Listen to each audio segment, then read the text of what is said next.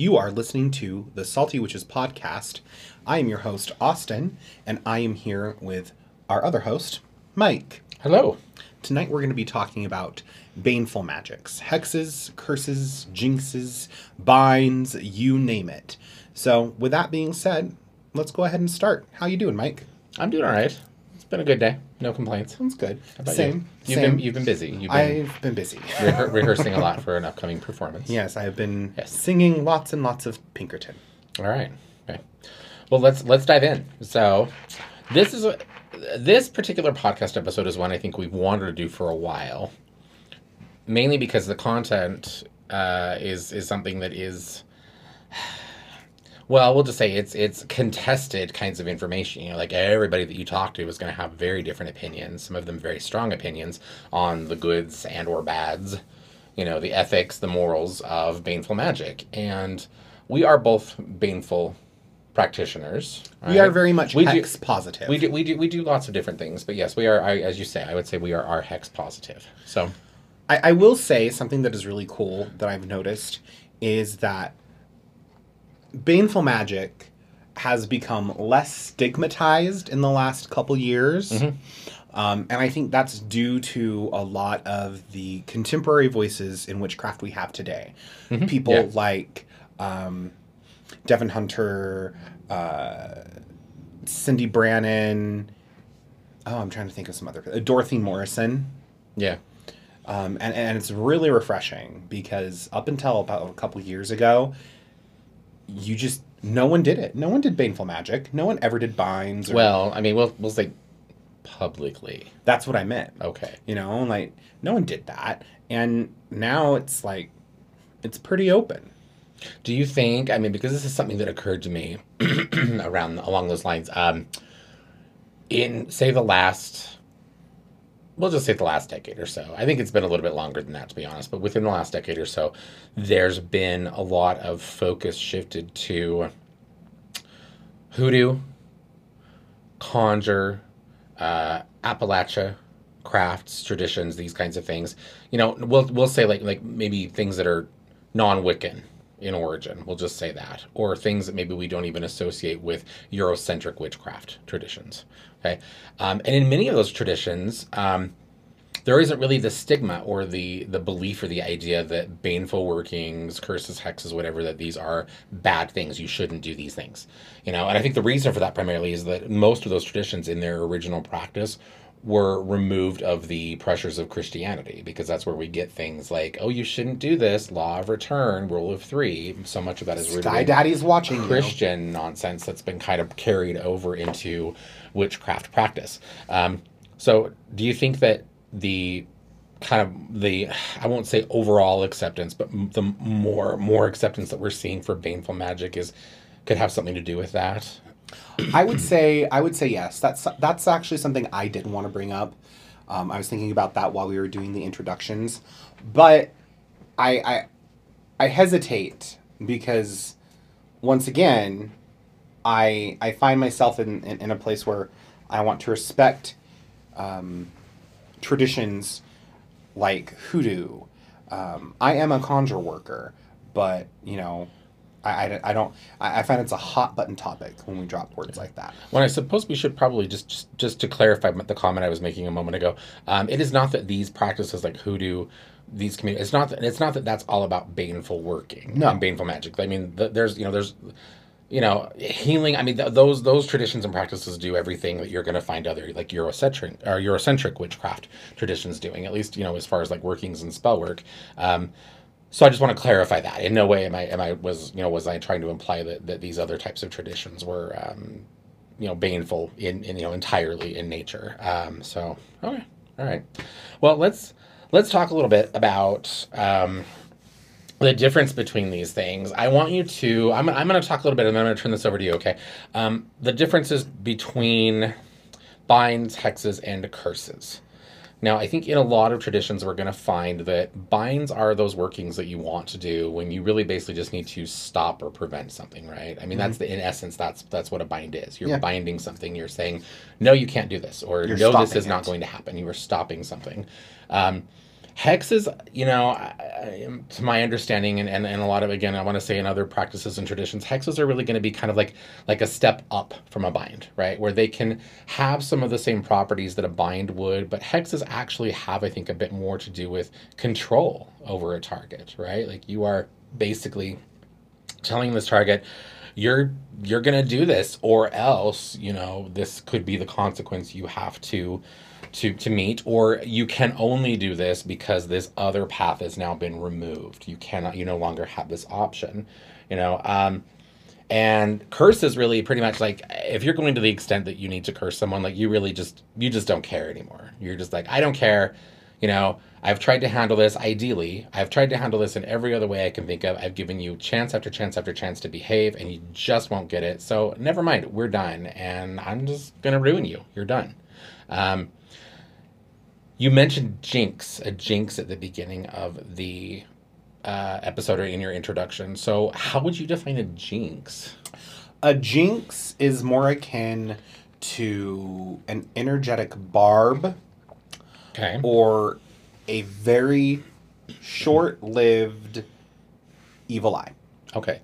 Um, a jinx is you've flung just enough chaotic discourse or or ch- switched that person's luck around just enough that they catch their belt loop on the door and the door doesn't get hurt but their pants get ripped and now their ass is showing Okay. you know right. it's it's something like that a jinx is far more petty than a hex Okay. um, jinxes generally don't stick around longer than maybe a day. And that's if it's a really talented practitioner who actively, knowingly cast this jinx. Jinxes usually don't also don't usually require much of- in the other than I was just going to ask you to clarify that. So, would you say jinxes are. Um, jinxes, it would seem to me that jinxes are something that a lot of people do uh, unconsciously. yes. You know, like somebody cuts you off on the freeway, and you know you kind of, you know, and you know, and without realizing it, you've you've kind of sent a little bit of intent at that person. Um, you know, and and obviously that's not going to be the case every time because you know we all have a moment where we lose our patience or we lose our temper, and we're not always jinxing. But but it would seem to me that unlike the others, a jinx would be something that could could be fairly effectively done without a lot of spell prep. Yeah. Yeah. Okay. All right. So let's let's give let's give our listeners some examples. So what would you use a bind for, Austin? Like if you're going to say just just you know textbook, you know like whatever, you know like somebody comes to you, you need to do a working for a client, and you're asked to do a bind. Um, what, what would you do a bind for? I would do a bind. Oh, a yawn's coming. You're yawning on our podcast episode. Sorry, it's been a long day for me. Ugh. Also, I've been singing a lot, so it's all very open. I see. Um, a bind, like we said, halts behavior. So I would use it to halt a specific thing that individual is doing. Um, there are different binds. I'm sure everyone is familiar with a freezer bind. the freezer bind. The yeah. freezer bind. It's Yeah. it's really simple. It's really easy, um, which is used to halt harm or halt the actions of someone. A lot of people don't get too specific when they do it, mm-hmm. simply because they've never been taught to be specific about it. But you can utilize a freezer bind to stop a particular action mm-hmm. or I, I'm trying to think of a word. Action or trait, I guess. Okay. So all right. Okay. Yeah. Actions, behaviors. Behavior is what I meant. um, you know, uh, intense. yes. you know, um, yeah. Of a specific person and even a specific situation to halt, as long as you're a little bit more specific around it. Okay. Usually you want to do the freezer bind though on like fiery things. So if someone's really angry, using that to help bind their anger and cool it off. Okay, but I mean, in, in the freezer bind, you mentioned that's you know that's a, one example of a bind that is fairly simple. Mm-hmm. You know, but even then, there are many ways that you can do a freezer bind. Um, you know, other things too, like you know, like uh, knots and, and cord spells. Mm-hmm. You know, those work really effectively for binds. Um, what about a, a hex? Like, what would you utilize a hex for? Strangely enough, I use hexes for protection. Oh, all right. You want? Can you explain that? I will place a hex on something, and when that hex is, I guess, activated, almost like a contingency. Okay. So like whoever, like if somebody does something that you don't want them to do, then it activates. Okay. Yes. Right. So it's it's not a bind, but if this person does this, then this will happen. So if this person speaks ill of me, then they will always be sick. bite their tongue. They will bite their tongue. Okay. Or they will always have a sore throat Okay. until they can only speak sweet words. Okay. So hexes kind of give people an opportunity to Be better. be better. Yes. They Yeah. won't, but it gives them Well, you know, sometimes people, you know, they, they make the mistake and they, you know, without realizing it, they, they do something good.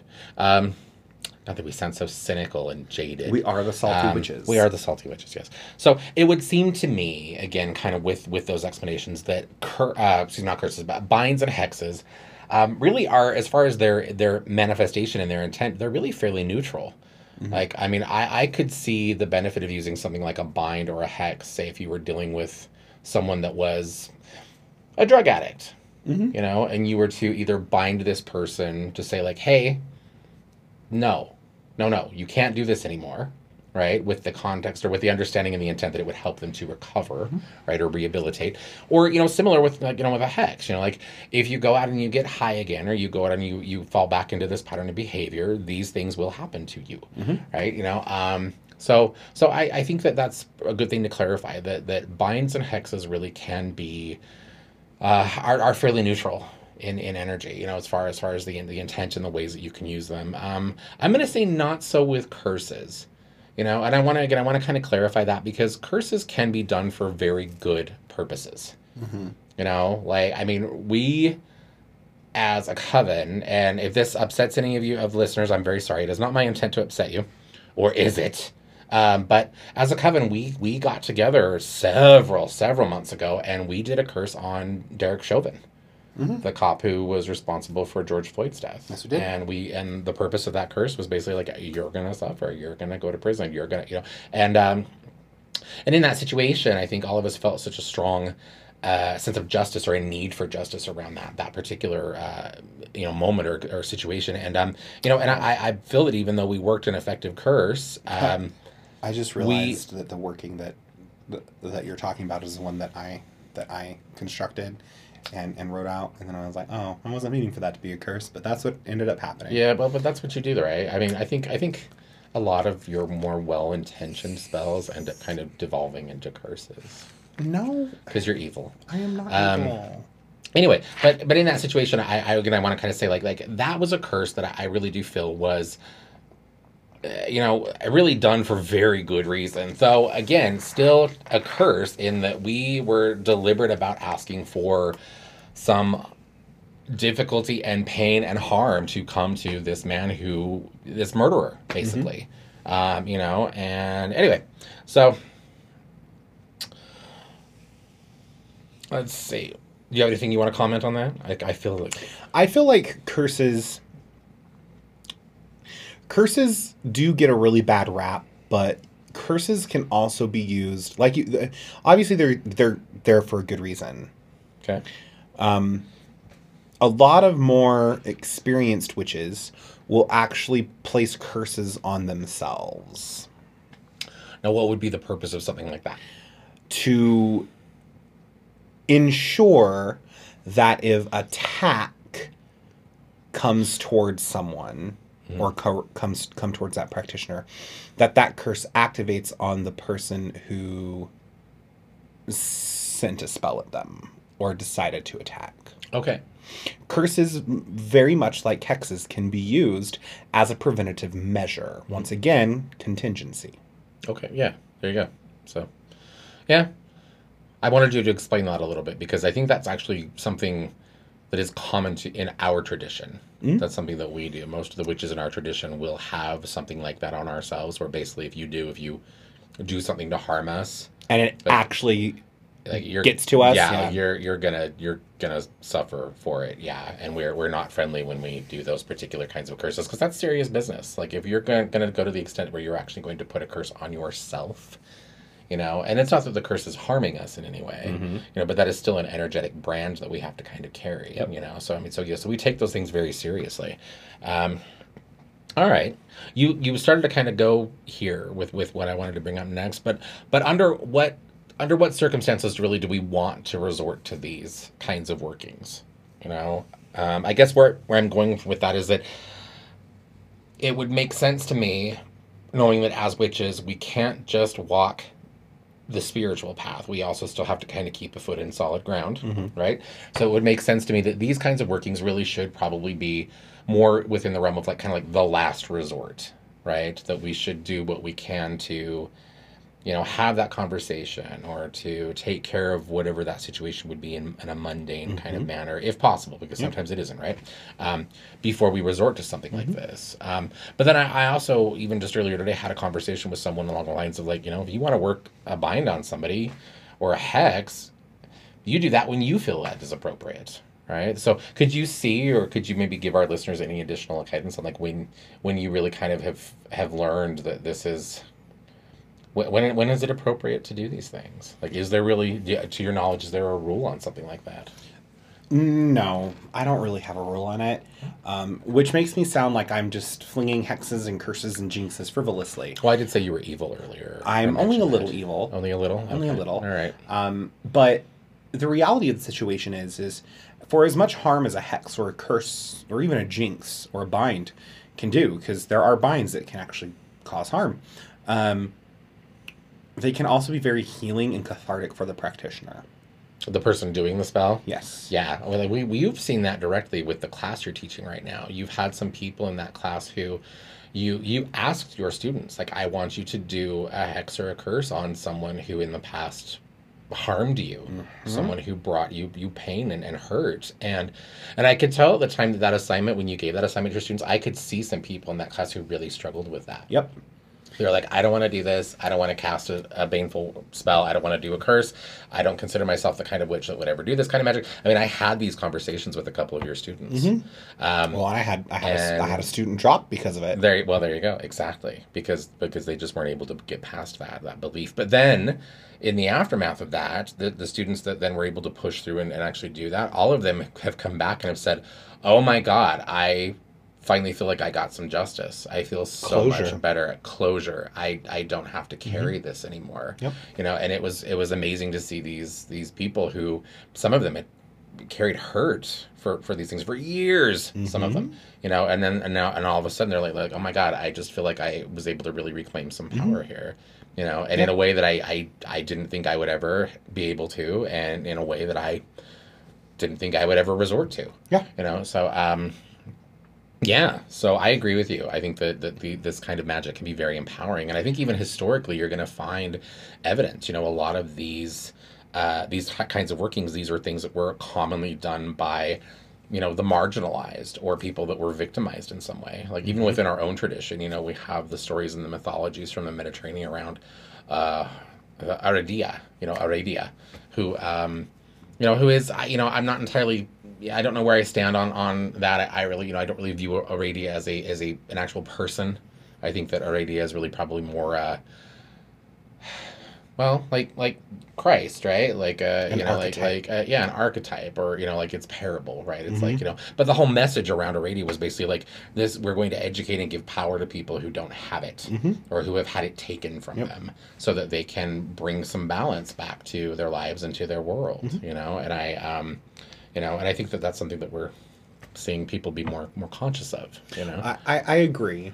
Um, we've talked about this before in other podcasts, where we as witches have different morals and ethics that we that we that we strive to adhere to or hold ourselves to.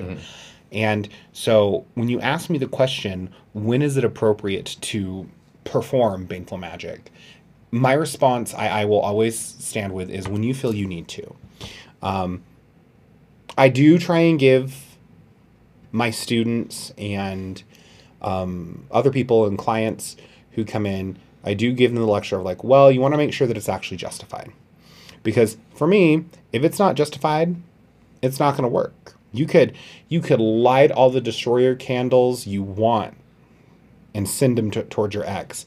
You could you could do all the narcissistic mirror head burning spells that you want on your ex, but if they're not working, it's not because you're not doing it right or that the magic's not there. It's that there's probably something on your end that you're hmm. refusing to actually accept and acknowledge. that's that's very fair to mention because we've had a number of conversations with people, and I'm thinking of a particular person that comes into the shop regularly, who is a bit of a problem person. And I just want to clarify, they, they I don't believe they listen to this podcast. This really isn't their their kind of thing. Well, But, I um, mean, if they do, they're not going to know it's about them.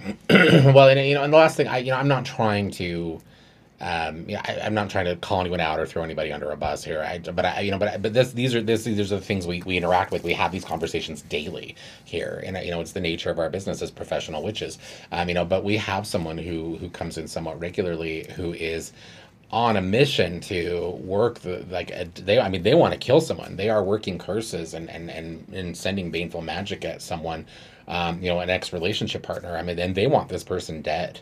And you know, and of course we're like, hey, we don't judge. If that's that's what you need to do, you know, that's what you need to do. But but in the con- course of conversation with this person, it's become very clear to all of us who have interacted with them that they are completely like they are not accepting any degree of responsibility, mm-hmm. personal responsibility, Yep. for why that relationship fell apart the way that it did, why their life kind of imploded around that. And we know, we know through conversation with them that they were also really at fault there. They did some really like fucked up stuff in that situation. And it's easier, I think, for people to uh, want to identify as the victim you know, or to want to cast maybe maybe it would be better to say to cast someone else as the villain rather than to look more closely at their own shit. You know, like I could work this curse effectively and you know, and it might be justified to some extent, but but maybe it's not going to manifest in the way that you need it to because you haven't done your own work. Until you actually look at where you are complicit, you're you're probably not going to be able to work an mm-hmm. effective curse. Well, and on, and on, and on top of that, I'm a firm believer that you can throw magic at a, at a mundane situation all you want, but until the mundane factors have been handled and those sources exhausted, whether or not you believe that it's been handled the way it should should have been, it's not going to work. Yeah, yeah that's that, that is very that's very true. And I also believe that sometimes there's a lesson that needs to be learned. And if you are not learning the lesson, if you are not learning the lesson from this situation, and all you're seeing is the pain and hurt that was caused to you, and instead you're just going right to magical attack and it's still not working, you need to take a step back and look at this look at the situation and see what what part of that situation can you learn from? Hmm? And then once you've learned that and you've incorporated that into your life and your daily practice, what's going to end up happening is you're going to see those spells you've been flinging will start to sink in and they'll start to hit and they'll start to activate and then they'll get hit by a bus and you won't have to worry about them anymore. Could you see? Okay, I'm, I'm gonna I'm playing. I guess I'm playing a little bit of devil's advocate here because I and, and again I don't want to make it sound as though I'm I'm like I'm like anti hex or anti curse because like I said I'm like you I'm a baneful practitioner and I do hexes and curses for people. Um, but it, it would make sense to me based on even some of what we were just talking about and some of the examples that we were sharing um, that getting caught up in consistently working hexes curses you know like like more destructive kinds of things more destructive kinds of, of magic. Um, getting caught up in these things is something that I, I could see could very easily trap whoever was trying to do that working into patterns of trauma. Yes. You know, like it really is something it, it can really ensnare you without realizing it. And it can be kind of mm-hmm. insidious the way that it does that. But you become so caught up in the need for revenge or mm-hmm. justice, even if it's if even if it is a justified curse, mm-hmm. you can get so caught up in your need for that that it can prevent you from being able to really heal. Mm, well, then it be it, you get caught up, caught so far up in receiving what you feel, what you feel is justice, what you feel is warranted, that this trauma and this situation becomes a part of your identity. Yeah. And then you're not going to be able to work effective magic towards this situation anyway, because who are you without that trauma? Yeah, that's with true. without that ex who was absolutely atrocious, who abused you mentally, emotionally, and physically, without that, who are you? Yeah. You don't know because you've made your trauma so much a part of your identity um, that you're afraid to let go. So you just mm-hmm. continually hold on to it. Yeah. I, I have this conversation with I've I had this conversation with one of my voice students actually, mm. where he's like, there are people who will self-diagnose themselves with some form of mental illness, and that becomes their identity. hmm Yeah. You know, I have social anxiety disorder. Okay, you have that, but that's not who you are. Mm-hmm. And you let it rule and control your life. Am I saying that these things are not real? No. I'm very open about my mental illness. You know, I, I think pretty much if you're a witch, you probably have some sort of mental illness. What? I don't think that's okay. I'm going to disagree with you there. Let let me say this in the way that that that how, how I can how I can bring that up. If you're a witch, you've probably suffered some sort of trauma. Hmm. You've probably suffered some sort of trauma that has imprinted itself or made such an influence on you in your life. You were your power was taken away at some point. I don't know if I would say that would be. I mean, that seems like a blanket statement to me. I don't know that I would say that of every witch. I think maybe it would be more fair to say that if you are someone who is drawn to witchcraft, it is likely that over the course of your life, you've had experiences, not necessarily traumatic, but you've had experiences that have given you perspective that would put you on the outside of what most other people consider normal or common as far as belief is concerned. Okay. Okay. I'm, I'm gonna I'm gonna counter that because I don't think I don't think the the desire or the, the the primary focus for why people become witches. I don't think that that is always trauma. oh no, no, I'm not saying that. I'm not saying that. Are you sure? I'm not it saying sounded no. like I'm not saying that you have trauma, therefore you become a witch. No, what, no, no, no. What I'm saying, what I'm saying is, I've yet to meet a witch who has not had some sort of trauma in them in their life. But is that that to me though? That's also kind of a chicken and egg kind of a, or chicken or egg kind of a situation. Like What did came they be- first, the did trauma? they become a witch because they were traumatized, or have they experienced trauma because they are a witch?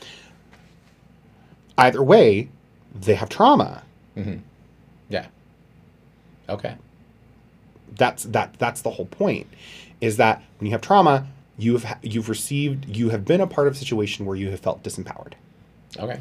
Witches are iconically disempowered or marginalized, which is why we work magic to gain power over those people and those situations that have marginalized or depowered us Yeah. or removed power from us. Am I making sense or am I babbling?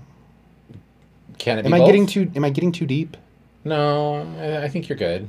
Because uh, basically this leads me to your your trauma, your mental illness becoming your identity. Okay. and that that shouldn't be that that's going to prevent you from working effective baneful magic Okay. if you Alright. cannot let that situation go and you're constantly focused on it and pumping energy towards it you're not going to be able to work magic towards it Okay. No, you I have to be I- able to set it for Yeah, I. I, I would agree. I would agree. And uh, yeah, and I think that's one of the reasons why I also to say or tell people like if you're going to. if you find yourself that you could be in a situation like that, that's that's when you probably need to maybe go and see someone else. Like if you really need a curse done, that's when you probably see come and see someone like Mm-hmm. Yep. Austin or I. And there's because we're no neutral. shame in it. We're we're we're a neutral party, and we'll do that for you effectively, uh, without the uh, you know the uh, the trap of your of your personal traumas. Mm-hmm. Um, you you we talked a little bit about um, you know figuring out if these workings were justified or not. Mm-hmm. Um, I'm always a, a big proponent of divination. agreed I, I always think that you know very often because of even maybe some of the things that you were just relaying with personal traumas and our own perspective, our perspective of things, our perception of things, which can sometimes be a little skewed, right? I don't think any of us ever really want to kind of see ourselves as the villain, right? Um, or at least you know complicit. or as the drama queen Yes, am I the drama? I don't Am think I I'm the the drama? drama. Um, sorry, I, I had to, had that going through my head. Sorry. Anyway, um, but because of that, though, um, we we very often I think are maybe not the best judge. Like we just as individuals are very often not the best judge for is is like a, a curse really justified right now, or is a hex really justified right now? You know, and so I think that's where I think uh, or where divination can be really beneficial You know, uh, but again, clarifying if you're going to do that, you probably shouldn't be doing that divination on your own. Yep. You need someone else to probably take a look at that for you because again, your your interpretation of whatever that reading is going to be is probably also going to be a little twisted. It's going to be colored by your personal bias. Yeah. So, all right, cool. I just wanted to see if you were on the same page with me there. I figured you would be. Um, yeah. All right.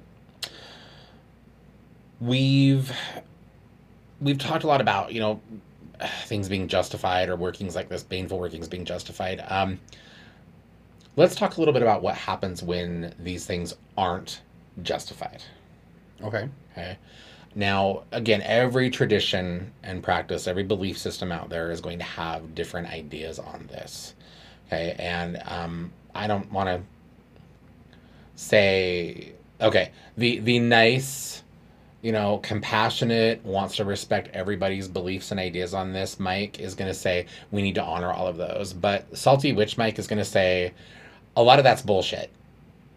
Um, and we can see that in practice, right? Like, we don't see. If everybody that ever did something wrong to us got what they deserved, I mean, how often does that happen? Right? It doesn't. Mhm. Right? You know, um, so these concepts are these things that people say, like karma and these kinds of things. Like, none of that shit really applies. It, it, it doesn't. It doesn't. It, it can't. Not in witchcraft. Anyway, um, but it's been my experience that if you send something like this, you, you send a curse at someone and it isn't justified, that really all that in essence is is kind of just a waste of your time and your energy. Uh-huh. It's like those those seem to be spells that kind of just like they fizzle before they even start, you know. And I don't know if that has to do with the spiritual interflu- interference there, you know, right? Like like everybody has kind of their own spiritual kind of protection, right, or guardians, whatever you want to call them, right, or or if it just maybe does have something to do with some sort of universal law of balance, right? I mean, who knows how that might work? You know, it could be all of that, but um, but it's kind of been my experience that a lot of people send a lot of energy at these kinds of workings, and and it, as you were saying earlier, they don't stick, not just because that person is maybe not taking responsibility for their shit, but because the person they're targeting really didn't wrong them in the way that they believe they did you know? So i think that's something to consider. And and along those lines i want to talk a little bit about is it wrong to do these things you know? And i'm sure by now we're you know we're a half an hour into the episode so i'm sure by now anybody who's listening to this is going to understand that no we don't believe that it is wrong to do these things. These are our normal. These this is just another tool in your your witch's tool belt right? Mm-hmm. These kinds of workings. But there are still these people out there in the community who try to police practices by throwing things like threefold law and law of return Karma. and karma and the Wiccan Rede and all this other shit at us basically to try to control us. And I think I said early on in the episode that a lot of those kinds of ideas are really they're not native to witchcraft. You know, they come from other spiritual beliefs and practices. A lot of them, you know, Christian or Abrahamic in origin. You know, um, Well, talk about that a little bit though. Well, Let's, I mean, what, what's your ideal on that? You know, on on the law of return. yeah, like these these concepts. I mean, can you can you see? I mean, just kind of dig into. That I will say more. this. I will say this. Coming from my my Wiccan background, um, the law of three, or law of return, is the one that I'm most familiar with. Um, I've never used the term karma because it doesn't jive with me. It's not part of my tradition. Well, and it's not witchcraft. it's not witchcraft. You know, Um, if, if it's a part of your, if you're listening to this and you've, and karma is a part of your practice, you, Real karma. you've chosen that. Yes. Because karma is not an inherent No, it part is of not. any witchcraft No, it is not. practice. Um, I always the way that the law of three was explained to me, now uh, and I know this is now wrong, is it's it's a mindfulness practice. It is okay. So you're going to do that. Think about this. Think about it before you jump. You know, it's kind of like that. The the whole take a deep breath before you speak you know, is you might regret it. And that's the thing that a lot of people I think are trying to get at is that you might regret doing this, particularly if what you want to happen in that moment happens. Um, which is why, once again, do a reading, see what type of curse or hex is justified, um, or just take a minute and step back. And then after like a couple days, if you're still fired up about it, okay, cool, you know. But that's how the law of three was explained um, to me. Now, as I've grown along my practice, done more history, done more research, um, ultimately I looked at it and it was it, it's a form of control. Is what it is. It is don't do this because I said so, and if you do what if you go against what I say, then it's going to come back to you three times harder. Now there might be some Wiccans listening, um, traditional Wiccans who go on who, who will go off on the threefold law and i'm going to tell you that it's not that you do a bind and then it comes back to you comes back to you three times harder that's not how that works um, as a traditional wiccan learning what i learned that's not how the law of three worked so if you want to talk about that go ahead and shoot me a message but i'm not going to discuss that here Yeah, yeah. You're always welcome to contact us through our social media links. Um, we're we're always happy to answer questions and clarify points that we've raised on our episodes, Mm-hmm. and also we, we always are willing to take suggestions for future Mm-hmm. Yeah. content and, and you know and, and talk about your Yeah. questions on future episodes. yeah so Um, so that's that's where i'm at is it's just another form of control Okay. this idea that you can't do that because of xyz or you shouldn't do this because of xyz and would i be lying if i said that i've never hexed someone who's cut me off in traffic no no i would be lying if i said that particularly when that person who cuts me off in traffic is a trump supporter But, Okay. All right. So okay. Okay. So you so you would be lying if you said that. i guess If you said yes if yes You said that sorry You never. Okay. Okay. My like- words got like you lost mismatched. me. You lost. got mismatched. Um, so so yes, I have done that. But does that mean that it's warranted every single time? No. Hmm. I have to take a step back. Mike knows this, and everyone else who listens to the podcast and who's Hmm. who knows me in person will know this. I'm pretty fiery. What? No. I'm pretty fiery, and when I get upset about something, I I will go for it, and it's not it's not nice to be on the receiving end of. Um, so I have to take. Yeah, a he's step- definitely a, like a, a shoot first, ask questions later kind of person. I'll just try and I'll aim for the kneecaps, and then we can I can interrogate you later. Essentially, um, most of the time though, it just kind of hits you right in the head or the heart.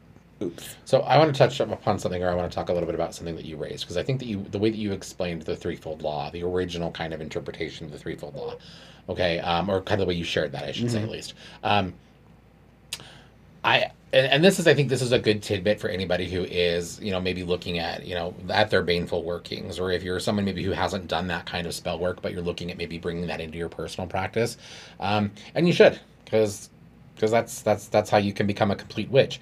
Um, but um, regret, guilt, shame in response to a working, really any kind of working, not just baneful workings, but any kind of working, is a really great way to kill the intent and Yep. manifestation of that spell Yep.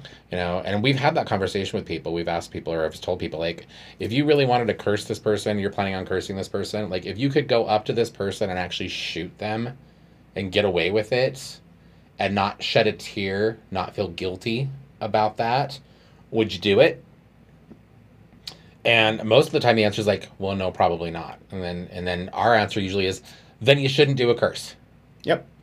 Because your regret and your fear around any potential consequence of that situation is is going to kill that energy for you. Yep. Um, and that's one of the other things that can cause a working like that to fail. But again, that would be true for any working. That's not just something that would be specific to baneful Yep. workings. But so so that is something to consider. Um,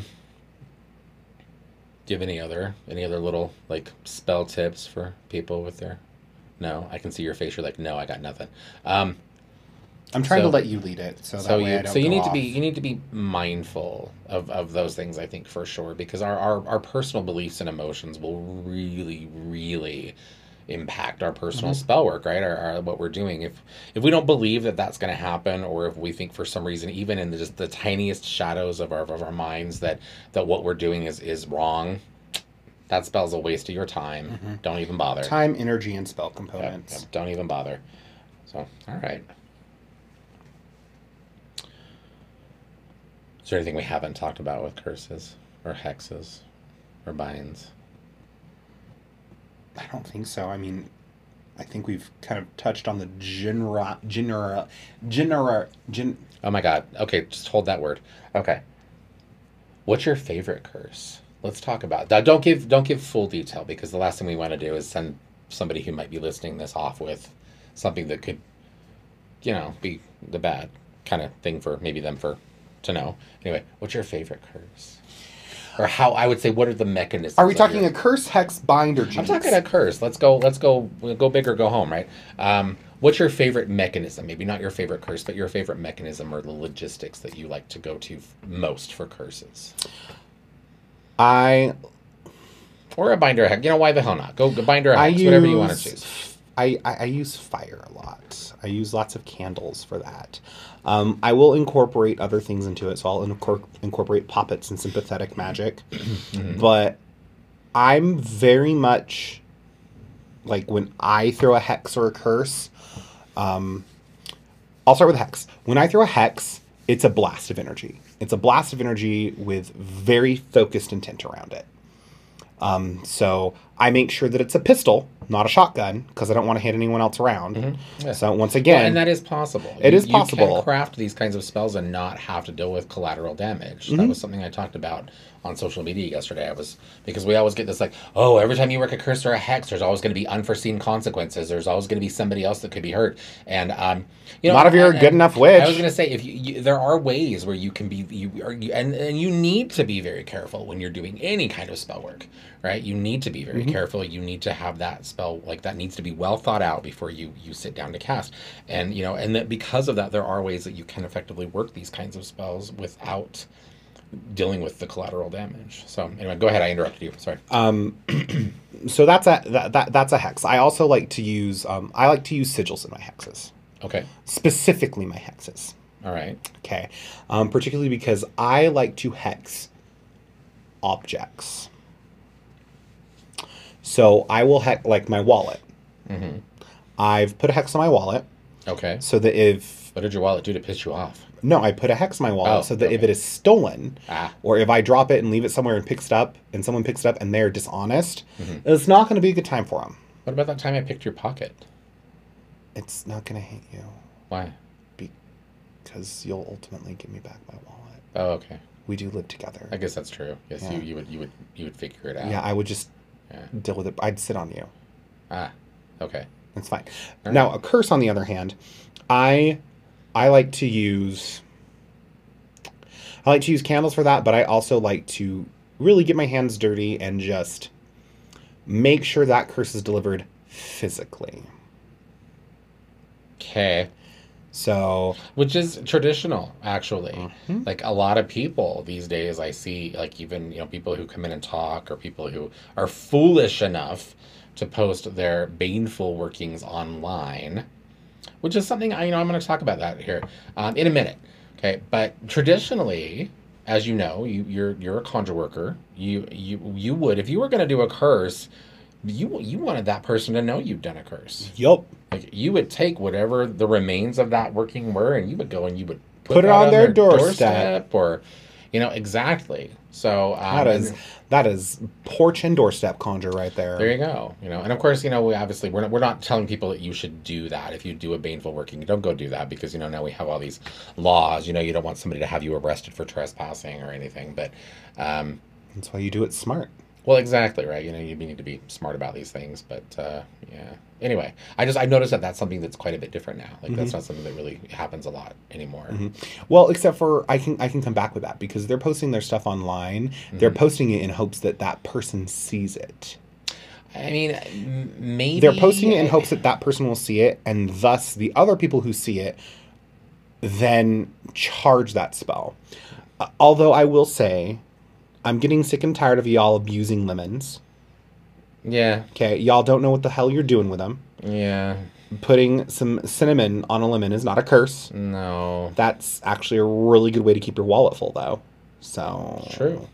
So, but I I want the person to know if I'm gonna if if you have hurt me and upset me to the point that I'm going to curse you. I want you to know it was me. Hmm?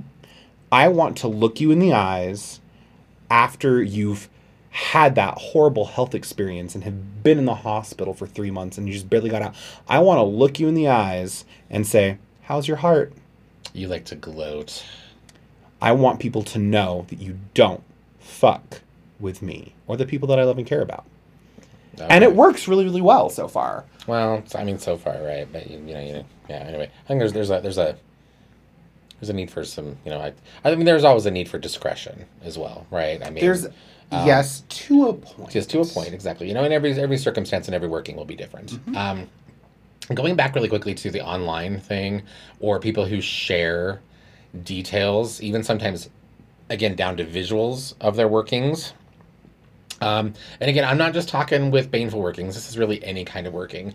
Um, unless that working is meant to be kind of like a public kind of thing or a community kind of thing, um, you really probably don't want to go around sharing too much of your personal spell work, mainly because, and this is gonna this is gonna sound really paranoid, and I'm not a paranoid kind of person, but if you share enough details of your personal working and you're dealing with somebody out there who for whatever reason is also uh, you know decides that they take a dislike to you you know and they are, are an experienced witch they're gonna probably have a pretty good ability to gauge where you're at with your practice and what you're likely to do should they decide they want to send something nasty your way um, Austin and I, you know, you can back me up on this, and I mean, and it's not just us. Lots of other witches. We can look at this a spell that someone else has done, and and very quickly with just a few details of that spell, we can say this is what this spell was for, Yep. and this is what this was this herb. This is why you did this. This is why this particular color candle. We can we can look at something like that, and we can say you did this. This is what this is. Yep. And if for some reason I wanted to try to work against you on this, or I wanted to try to screw this this thing that you're doing That up would for be you, easy. now I know exactly what I need to do. Ex- Not just exactly Um, what I need to do, but also like, I'm gonna judge your spell work hardcore at that point. Oh, Like- well, like- you shouldn't be. No, like This, the was people. this wasn't an opportunity to judge. No, This those was- people who were putting a black candle in a lemon and then sprinkling it with cinnamon and be like, don't come for me. I'm like, first off, You, you, that's so that's you've raised. That's the second time you brought that up. So is this something you've seen recently? I have seen, I, I see this all over social media. People automatically go straight to the lemon curse Say, things on social media are, are because- almost always bullshit. because lemons are easily accessible, and in most folk magic practitioners, lemons are used to sour. Okay, cool, awesome, good for you. You're adding cinnamon, which is a sweetening agent and a fairly positive herb. Yeah, you can kind of gear that herb to a shadow self, Well, cinnamon like a is like good side. for just power. yeah, you know, and then like you're doing this, and you're pointing it all over there, and I'm like, okay, cool. So, first off, you cut the lemon wrong. Like, you really want that lemon to stick in there and act as a candle holder. You probably shouldn't have cut it lengthwise. Just saying. So, it, there's just a whole thing that goes on there. And then it, it's just so frustrating. It's just so frustrating. I can I can see I can see how very frustrated you are with this. I right don't have now. the energy for it. Yeah, I, I, I understandably. Um. All right. Sorry, that was a, a little bit of a, That was a tangent. a Sorry. little bit of a tangent there, but that's that's okay. Anyway, those are fun things to to. to but but into. yes, I if you if you're posting your shit all over line, people like Mike and I, more well learned, pra- what I don't I wouldn't say more well learned, but well learned practitioners, people who've honestly studied their craft, studied history, studied these things for years and years and years, are going to be able to look at that, pick it apart, and go, cool. Well, it's not going to work anymore. So well, that or or at the very least, we'll know what it is you've you've done, and Mhm. sometimes that's you know that alone is not a good thing, right? You Mhm. don't you particularly if you're working a spell that you want to kind of keep you know quiet. You you don't want other people to be able to just go, oh, this is what you're up to, um, you know. So yeah, so do be mindful of that. If if there are any of you out there who like to share details of your spells, um, yeah, think twice. Think twice before you you you just so freely put that out there. Um, are there any other like spell specifics that you'd like to share? I like the I like the tongue hex. To be honest, I always thought that that one's kind of one of I, I like the tongue hex too, except for I take it a step farther. And if you're if you're gonna make me play with dead animal flesh, it's gonna be a curse. Yeah, you know, I get you. Well, I mean, th- that one is one that you could use for a curse. Well, actually, to be honest, you could use that for a bind a hex or a curse, really depending. Why not all rolled into one? Well, exactly right. Well, then that's essentially isn't that just a curse? Um, anyway, I'm I'm digging that one though. I like like I like curses that involve uh, or or workings, hexes and workings that involve um, like deteriorating things or like things that rot. Well, kind of like that because to me for me that's a natural that's kind of a reaching for like Mm-hmm. a natural process because everything in nature ha- at sooner at some point is going to start to deteriorate and rot and so it I just like- speaks to the natural cycle of things particularly when i'm trying to end something Well, I like poppets too. Uh, particularly, particularly, um, it's th- this is more of a conjure, a conjure kind of thing. You'll find it in other various cultures and other practices as well. But a meat poppet, yeah making uh, either a cooked or raw meat poppet, putting all that stuff in there, naming it for that person, and then setting it outside. yeah just letting the Letting letting it the rot letting the, letting the animals go at it yeah Yep. That's a really easy, that's a really very effective curse. mm. Um, also, very effective, just kind of attack. Um, I like to use bones and Yeah. livers. Yeah. Yeah, anything like that. The, I think anything that we would identify with the physical body, even physical body of an animal, is always, I think, going to be an appropriate uh, item Mhm. for a working like this. But uh, any working as well, right? These are these are items that you could use for other things. We've used like utilized bones in healing workings, Yep. and things as well. So yeah, all right, kind of cool. Anything else we want to talk about where curses are concerned, or binds or hexes? Actually, let's talk about yeah, a little bit. Let's talk a little bit about logistics and kind of using using critical thinking while doing these things. Because I had someone come into the shop who wanted to do a sour jar, and they were going to do a sour jar on one person and another person but they were going to do it at the same time. Like like don't try and do too much at once. Don't yo-yo your energy.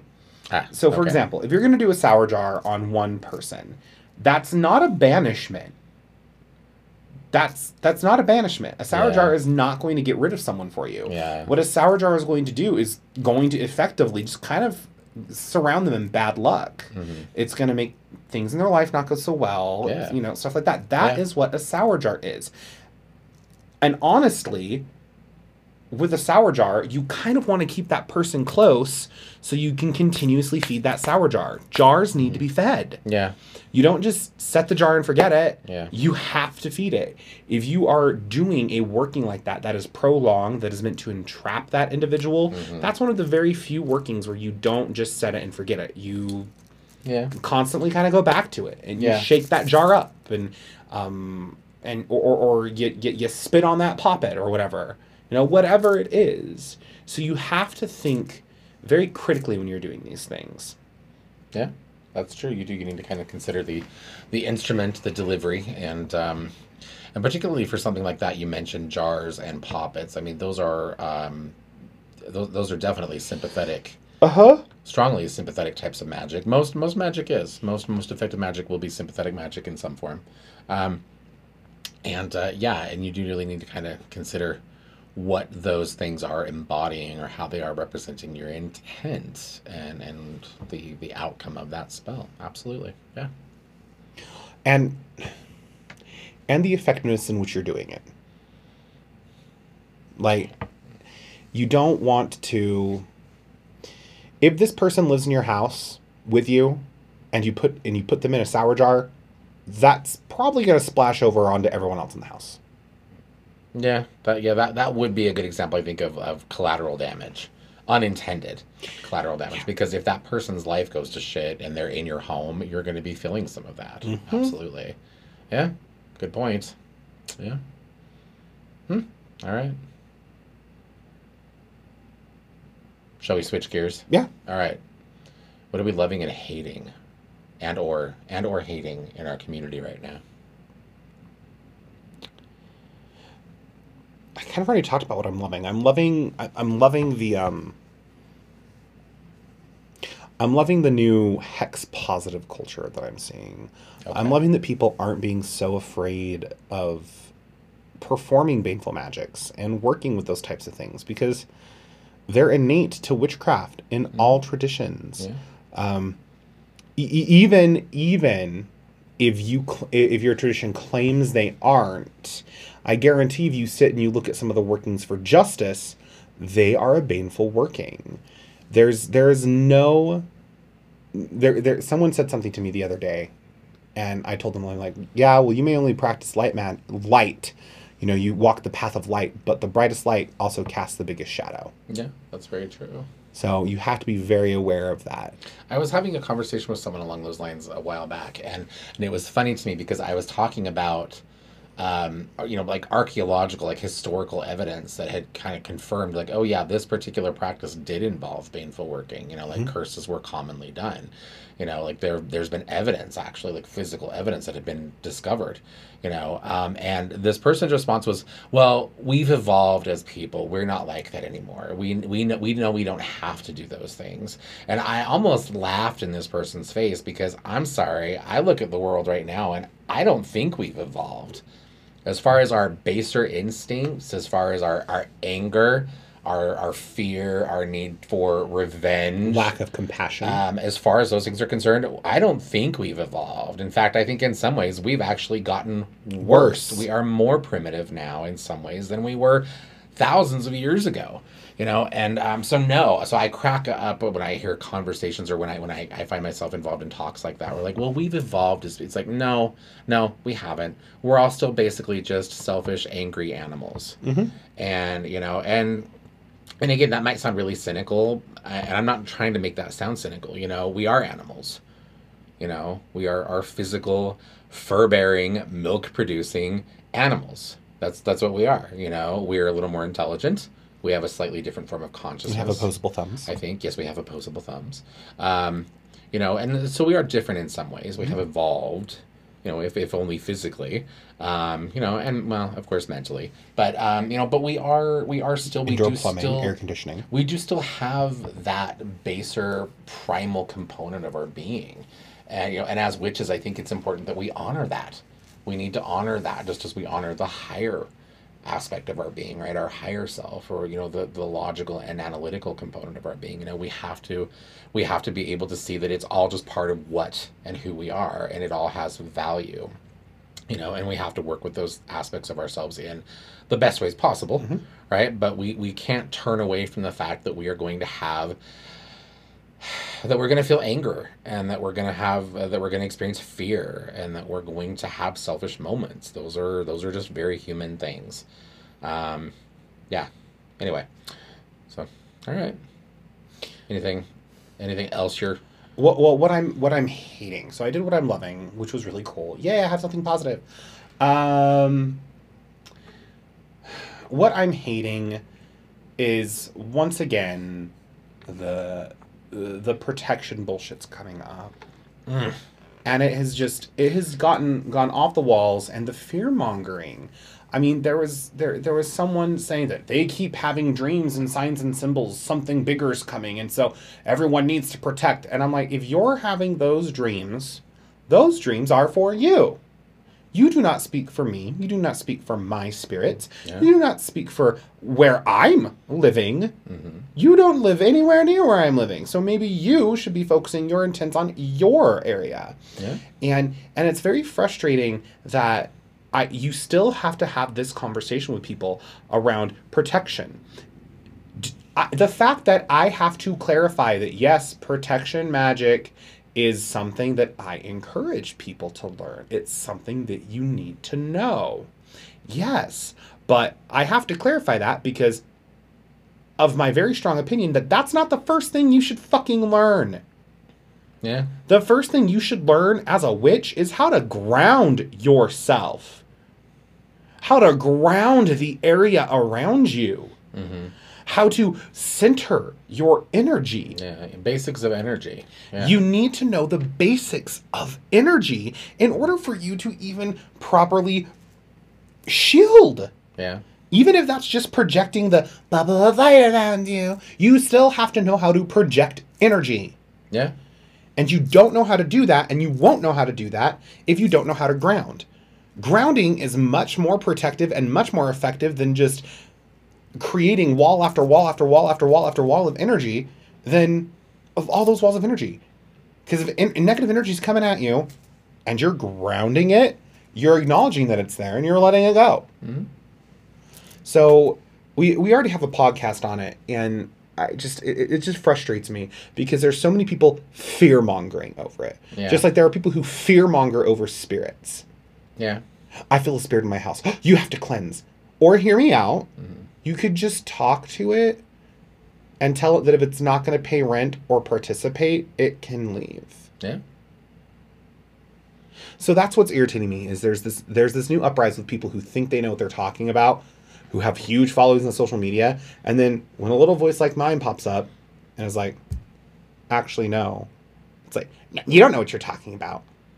Well, I think that's going to be something that we always deal with because every time that happens, we're dealing with like a new wave or a new generation of witches. Mm. And I think every new generation of witches always thinks that it's the smartest and the one with the most answers.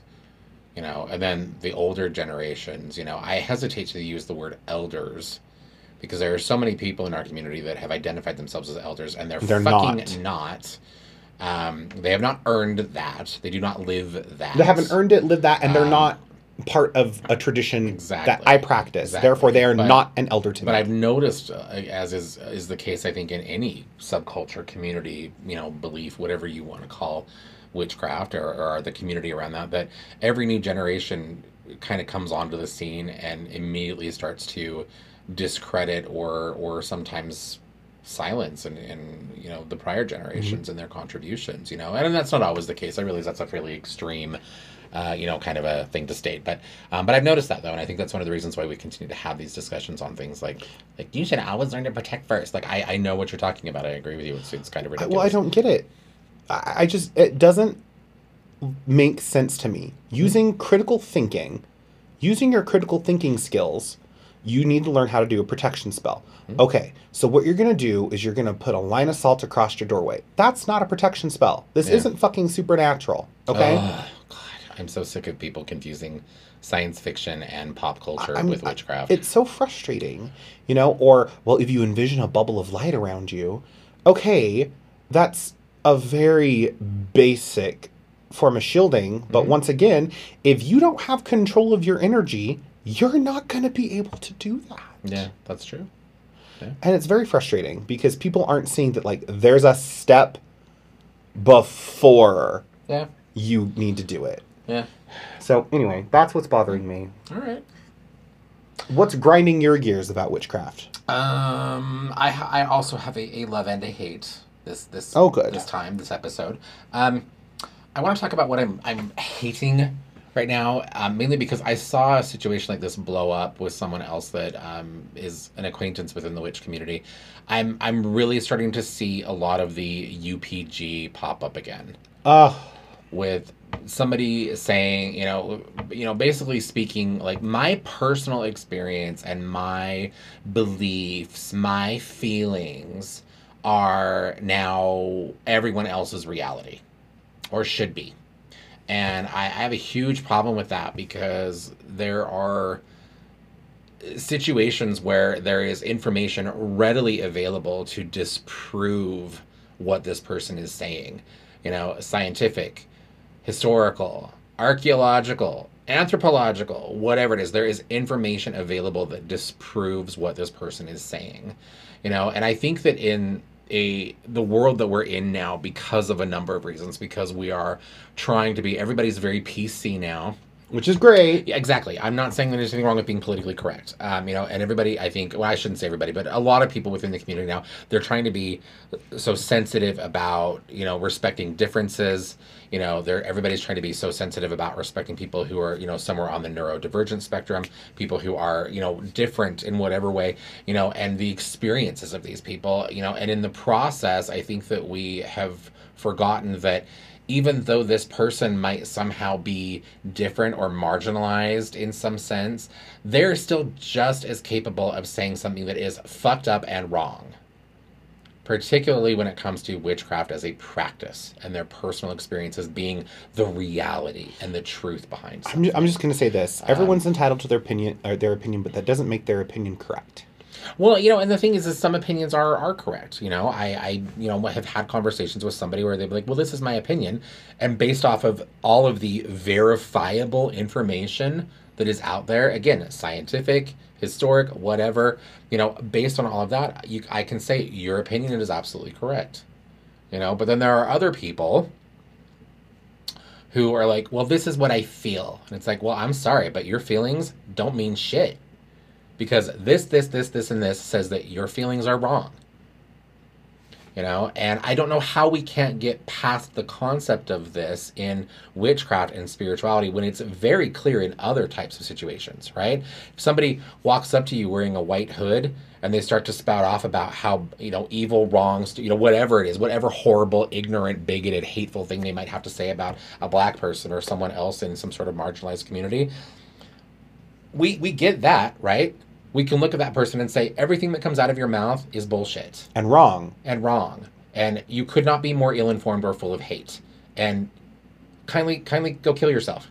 You know um, we can understand it in that context but we can't seem to grasp the same context in the witch community in that you don't get to just say whatever you want. You mm-hmm. don't get to just say like this is what i've experienced and so this must be what's true for everyone. It's like no no no no no. Back the fuck off go back to church.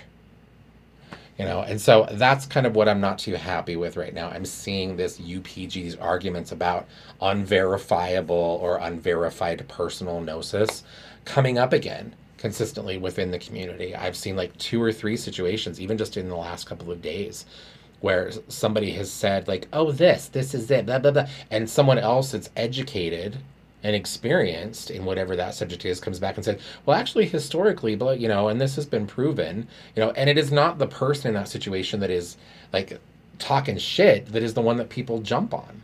It's the person that's like, actually, I can prove that you're wrong. That's the person that gets the grief. Mm-hmm. Everybody comes for that person, like, well, you shouldn't judge or you you're don't know. You're gatekeeping. You can't base that off of blah blah blah. It's like, what, you mean I can't base this off of actually proven historical facts and, and information? Oh, you're right. I'm so sorry. You know, and so so that's what I'm not happy about. If I look at a fire um, hydrant um, and it's red, and someone else looks at it and says, "Well, I feel that it's blue," it's still red. You're wrong. You that, can feel that. And that person is colorblind. M- maybe. Except for most people who are colorblind will admit that they're colorblind and they don't see that color. Mm-hmm. You know, they'll actually admit to like that. Yes. Um, what I'm loving right now um, is going to sound odd because it's it's something that I'm loving based off of something that I, I wasn't loving a while back, but I'm I'm kind of loving that we've cycled through and i'm sure these things will pop up again because as you were just saying and as i was just saying this is how the community works.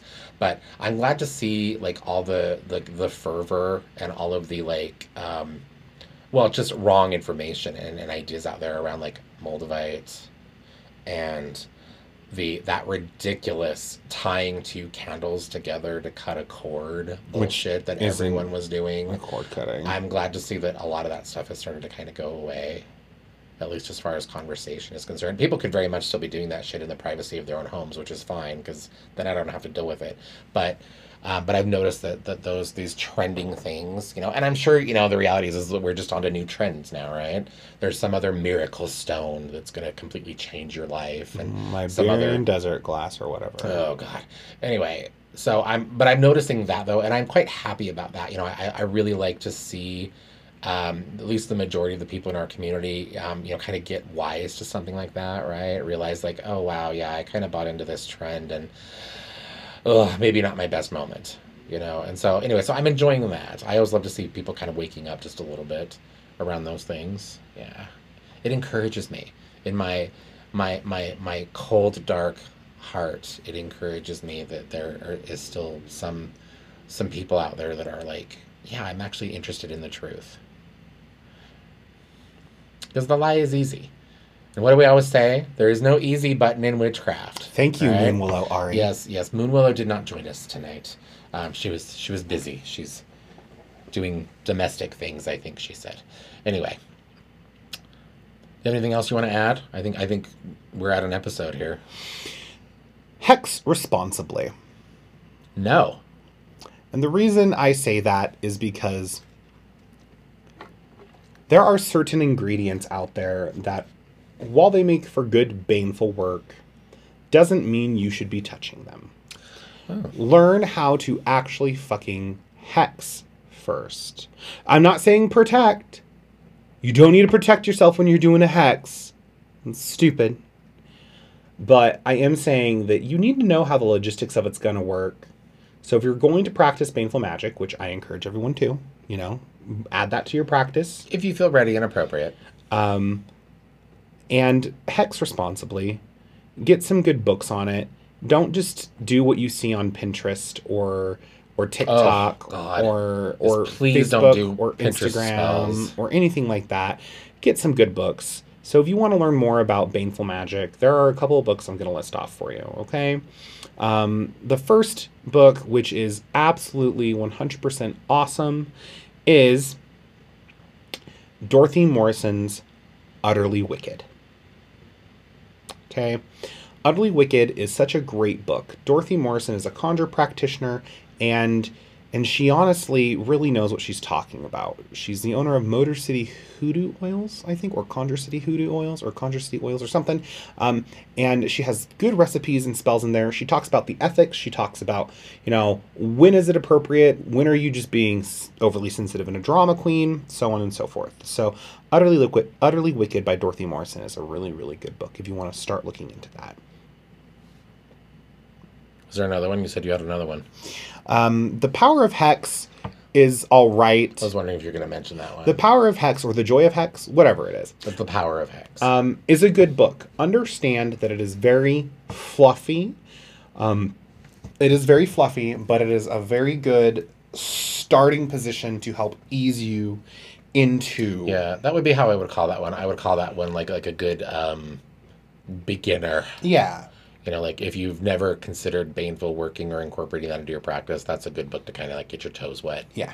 Um, it'll get your toes wet. It talks about different things and it helps give you an idea of how they work. Yeah. Um, and then, oh God, there was a third book, but I can't remember it. Hmm.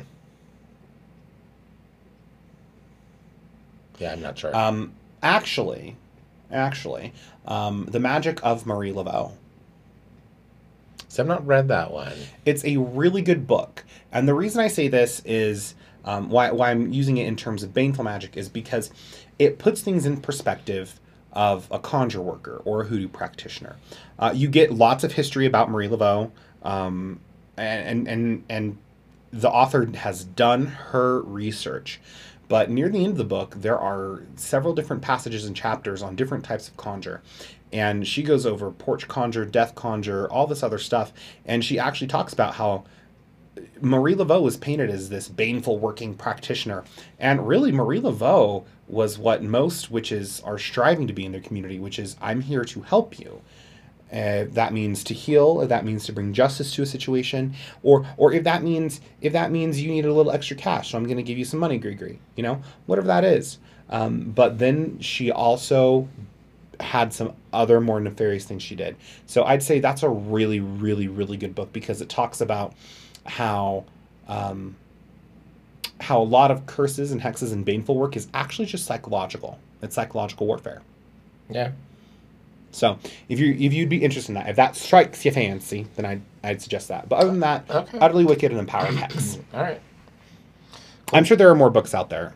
I'm Well, them I'm, in. I'm sure there are a lot of books out there that, that will include baneful magic in them, but but none that would probably Specialize. specialize or be as specific to Yeah. those practices as perhaps a couple of those that you mentioned. Yeah. Yeah. So, well, all right. Well, thank you for sharing those books Yeah. with us, and I think we're gonna um, Sign off. We're gonna sign off. So. Thank you, everybody, for uh, listening to us talk for the last hour and, and, and 13 minutes. Um, we hope that, as always, the information that we discussed is of, of help to you in your own practice. And uh, do stay tuned for uh, uh, another episode coming up in the next week or so.